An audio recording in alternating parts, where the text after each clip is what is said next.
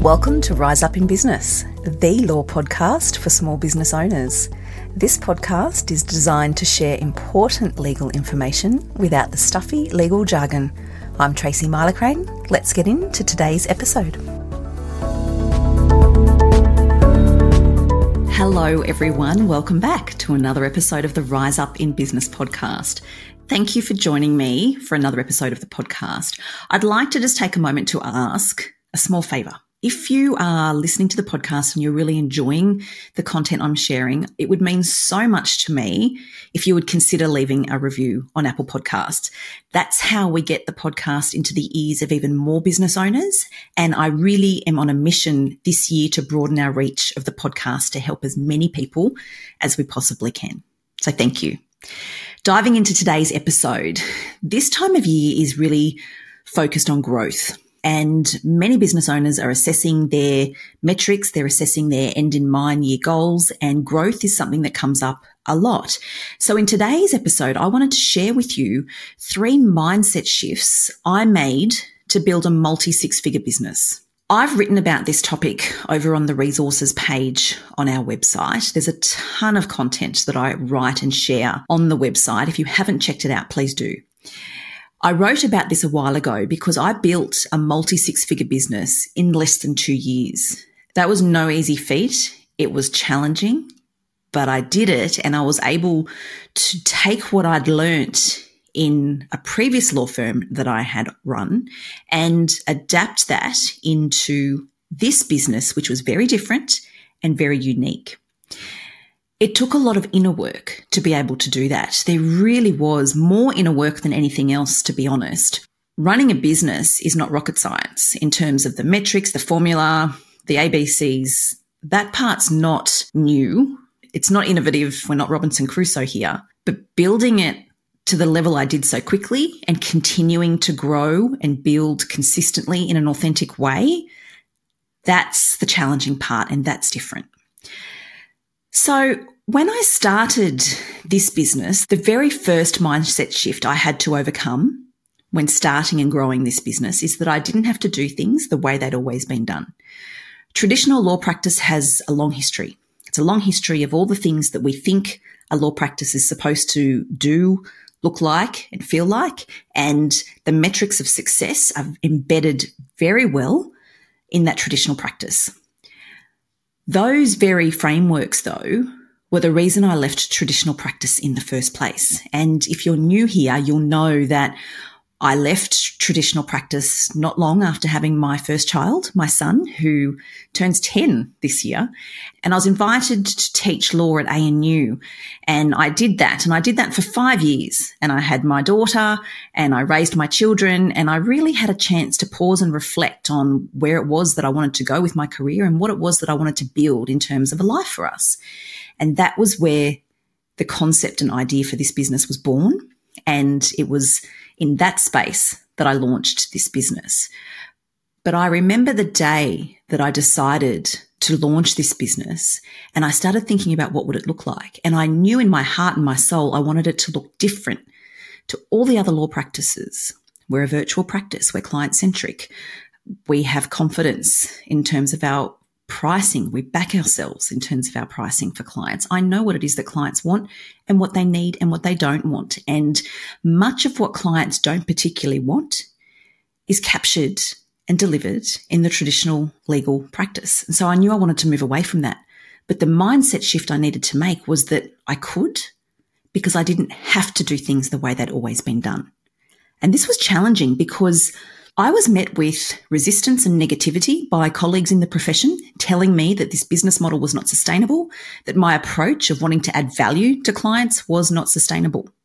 I was told that by practitioners operating in traditional legal practice because I think it was mind boggling that I wasn't going to adopt a let's bill in six minute increments and let's have billable hours as a target. I was doing away with all of that and it was new and it was foreign to the way a lot of them thought. But I needed to overcome all of that negativity and all of that resistance that I was getting from traditional practice to back myself to do something differently because I knew in my heart and my soul that this would work. Knowing that I didn't have to do things the way they were always done was the boost that I need to launch the business. So that's the first mindset shift I had to make. The second mindset shift I had to make was around my numbers. I needed to know my numbers. I didn't want to know my numbers. And I know that sounds counterintuitive and perhaps a little foolish. And it was foolish, but I didn't want to know my numbers because I'd come from a background of legal practice where it was all about the numbers time costing, six minute increments. How many hours are you billing a day? How much have you billed this month? How much have you recovered? I had a performance review earlier in my career from one of my supervising partners, and I remember it so vividly in my mind, like it was yesterday. And he was reviewing my performance for the year, but the performance was purely on the spreadsheet of billables and recoveries. And in that performance review, I'd said to him, Have you spoken to any of my clients? Every single one of my clients is happy. And he said to me, and I quote, I don't much care about that. Oh, that was a really heavy moment for me. I don't much care about that. And that wasn't unique to him or that firm. So I already had a block around numbers because I wanted to be sure that there was nothing about me or my business that resembled traditional practice and that was focused on the numbers only. But of course, I needed to make sure the numbers worked. Otherwise, I don't have a sustainable, profitable business and then I can't serve anybody. It took me a long time to work out what knowing my numbers meant to me. And it took me a long time to work out how to harness the power of my numbers in my business without being driven by them so that it compromised my integrity and my authenticity to deliver for clients in the way I wanted to in this business. I'm very pleased to say that now, almost five years on, I've landed in a really lovely space, which is harmonious to running a business, knowing my numbers, being profitable, knowing the metrics, not being driven by it, but utilizing it as a lovely byproduct of what I do so that I can sustain this business going forward so that I can serve more and more business owners just like you. So it was big. It was a big mindset shift. It took a lot of work and it took a long time but I've landed somewhere now that's so aligned and it feels so right on a soul level. And I feel like the way that I treat my numbers and the respect I have for the numbers without being driven by them is beautifully aligned for me and it allows me to increase the reach that I have in my business. And the third mindset shift that I've had to make to build a multi six figure business is to learn the value of investing both in myself and in my business. So very early on, I didn't want to spend too much money because I didn't know where clients were going to come from and I didn't know what next month's revenue would be like. But I learned very early in the journey that investing in myself and investing in my business was going to be what it took to take that business growth to the next level. And so I credit investing to the growth that I achieved in such a short time to build a multi six figure business in less than two years. And it's continued to grow. It's continued to grow organically and sustainably. And investing has been a key part of that. So again, back in traditional legal practice, investing in oneself or in the business was not something that was common. It certainly it was something that was frowned upon, particularly when it came to quality. We don't want to spend money on good quality headshots. We don't want to spend money on a website. Who cares? We don't want to spend too much on the business cards. But there was no consideration then to what was being built in terms of a brand. It just didn't matter because it was all about the money and the billable hours and the units. And so this, this new way of thinking that I was being exposed to in this business was all about building the brand in an authentic way, quality, long term sustainability, longevity, all of the things. And that meant that I needed to invest. So I needed to invest in myself to up level on what does digital marketing look like? I didn't even know what Instagram was when I started my business. And I bet you're laughing right now. And I, I laugh too. But I had to Google how to Instagram. So I knew what it meant and how to build a digital online presence for myself because I was backing myself in taking a chance here to launch an online virtual law practice. I needed to know how to have an online virtual presence and I didn't. So I had to invest in learning that, in doing that, in building that. And the brand for me was so important because I am my brand and I value quality. I deliver quality. I deliver high service and I value it in others. And I wanted to make sure that the presence I was building And the brand I was building was reflective of that. And that took investment.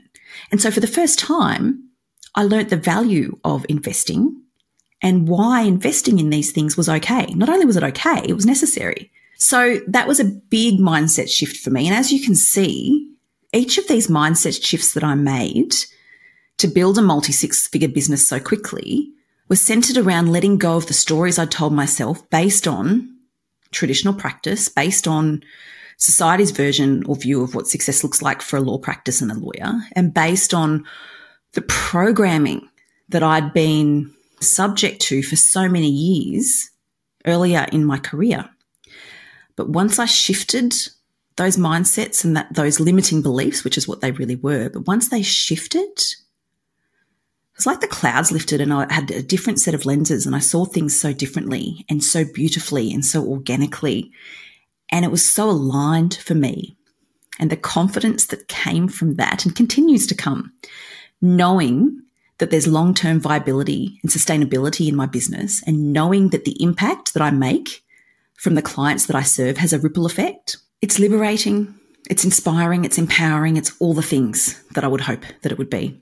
I hope you found this episode useful and I hope there's a little bit of inspiration in here for you, a little bit or a lot, in terms of what blocks might you be dealing with or encountering with, or what blocks have you identified from listening to this episode that can help you grow your business and take things to the next level if that's your trajectory and if that's the season of business you're in right now? As always, thank you so much for listening. I value your choice so much that you've chosen out of all the podcasts to listen to mine. I'd love to hear from you and to know what has resonated for you the most out of this episode.